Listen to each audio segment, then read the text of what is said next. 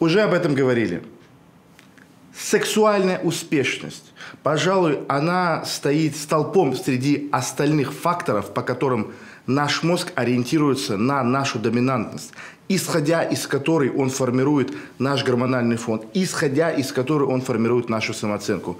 И многие люди сейчас могут сказать, «А, блин, слушай, ну вот я сексуально не успешен, но что-то у меня не появляется бешеной энергии, желание изменить мир или еще что-то. Я здесь скажу, стоп, дорогой подписчик, а ты помнишь, что наш мозг не различает воображаемое от реального. Каждый сеанс просмотра порнографии для лимбической системы мозга – это полноценное спаривание. И не просто спаривание. Ты же никакого труда еще не затратил, чтобы эту самку заполучить. Пару кликов и все. За один вечер, вот я такую шутку часто рассказываю, за один вечер обычный человек может такое количество голых женщин увидеть и с точки зрения своей лимбической системы иметь с ними секс, которое наш прадед за всю жизнь, наверное, столько женщин вообще не видел. Каждый раз, когда мы э, даже думаем, фантазируем воображаем о том, как мы возьмем какую-то женщину, у нас будет с ней секс или еще что-то. Для нашего мозга это абсолютно полноценное соитие, исходя из которого он делает маркировку. Сексуальная успешность – вопрос закрыт. У нас все с этим в порядке. Можем расслабиться. Я напоминаю, что мозг работает только в таком режиме. Он работает только от обратного, от негативного и от плохого.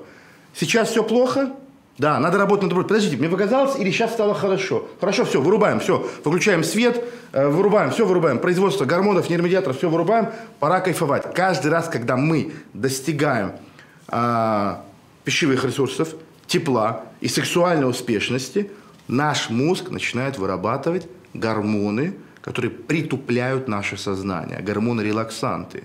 В том числе внутренний алкоголь, в том числе морфины – может, вы слышали про морфий. Почему он так называется? Да? Это в честь э, древнего бога сна и э, дремы, задумчивости, неведения, иллюзии.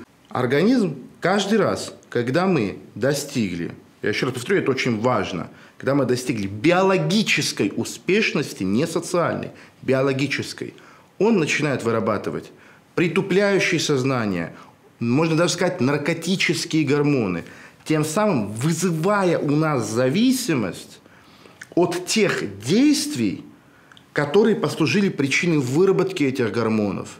Человек заказал себе еду на дом, ему привезли, он поел, и все, мозг выдает, он выдает, пошли морфины, пошел внутренний алкоголь. Почему? Потому что ты ничего не делал, не брал в руки копье, не добывал мамонта, не шел в магазин. Все, идет очень сильное закрепление. И с порнографией, с фантазированием то же самое – я хочу сейчас в том числе рассказать и про эффект Кулиджа. Что такое эффект Кулиджа? Проводились исследования с целью понять половое поведение у животных. Я не буду вдаваться во все подробности, я скажу вам просто суть. Если к фертильному самцу, готовому и способному спариваться, положить в клетку фертильную самочку, он ее оплодотворяет, крыс наш, и сидит, все, он больше не хочет. Он свой генетический материал передал, а там уже этот нью зависит, он забеременеет, не забеременеет выходит, не выходит, он свое дело сделал, он может гулять смело. И он ее не хочет. Если убрать самочку и положить новую, наш крыс прыгает снова. И опять ее не хочет. И один из самых главных выводов, который следует эффект Кулиджа, состоит в том, что каждый новый сексуальный стимул вырабатывает у организма все больший ресурс.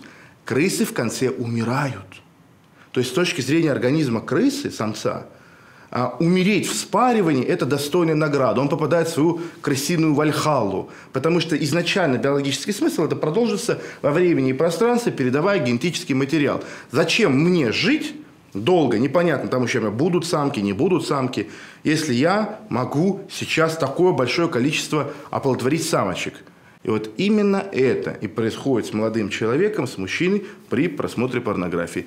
Посмотрел один ролик, возбудился, сбросил напряжение, сидит. Больше этот ролик не хочет смотреть, другой ролик откроет. Третий, пятый, десятый, двадцатый. Так и появляется у человека склонность к извращению, у человека появляется избыточное фантазирование, возникает неспособность получать удовольствие от реального взаимодействия с женщинами. Потому что это не то. Там, понимаешь ли, э, с грудью, с хвостиком, там до чего же человек дошел, непонятно. А здесь просто обычная реальная девушка. Поэтому практика полового воздержания – это один из мощнейших инструментов для того, чтобы держать свой мозг в тонусе, чтобы оставаться голодным, чтобы сознание оставалось заточенным. Какие есть правила для того, чтобы половое воздержание было абсолютно эффективным, без каких-то побочных явлений? Все очень просто. Первое и самое главное, когда человек уходит на половое воздержание, у него начинает расти концентрация тестостерона в крови. Если у человека высокая ароматизация в женский половой гормон эстрадиол – то весь этот наработанный тестостерон перейдет в эстрадиол. И человек будет хотеть, говорит, а где мое, где мое желание охотиться, где мое желание достигать целей? Нужно уменьшать ароматизацию. Поэтому мы делаем все те инструменты, используем все те способы, о которых я говорил, с помощью которых эстрадиол и ароматизация понижаются. Все время на половом воздержании нужно держать ароматизацию в эстрадиол под контролем. Это первое. Второе. Так как ваша половая система не привыкла к такому режиму, она привыкла все время быть активной, она привыкла все время вырабатывать свой ресурс, она будет по инерции продолжать это делать. И это нужно просто переждать. Три, четыре, максимум пять недель будет сохраняться вот это вот желание. Хочу, хочу порнуха, пофантазировать, может быть, сексом заняться.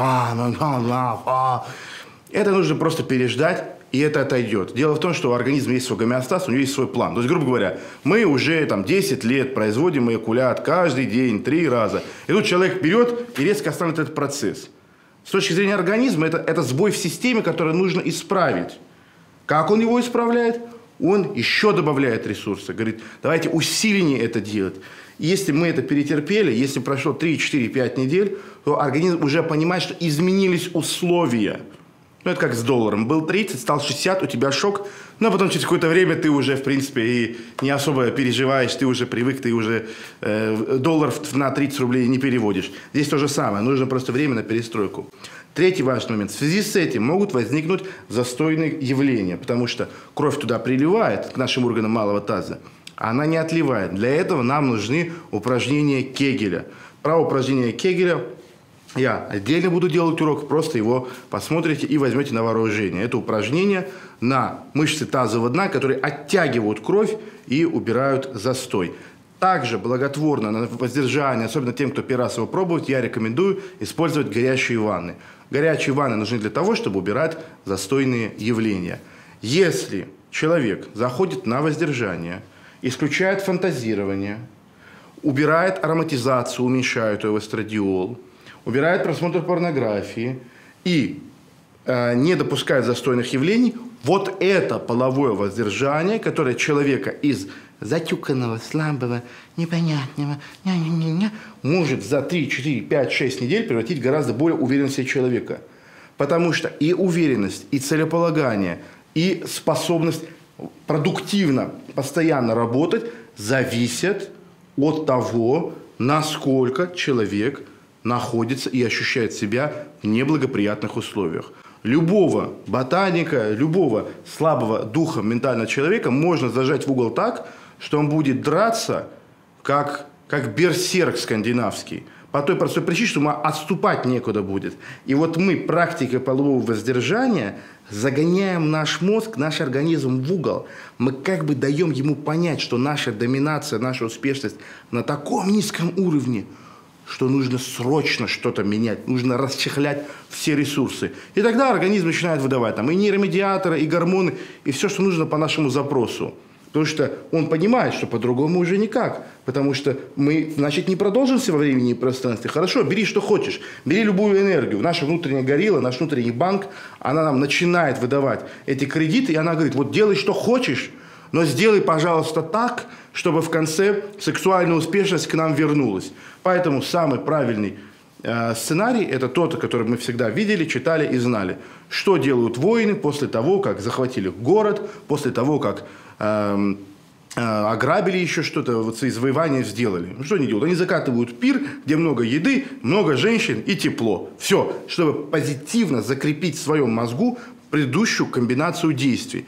Поэтому я всегда говорю, заработал деньги, часть откладываешь, часть обратно в дело, но часть нужно потратить на то, чтобы накормить внутреннюю обезьяну, дать себе ощущение доминации. Про половое воздержание на сегодня все.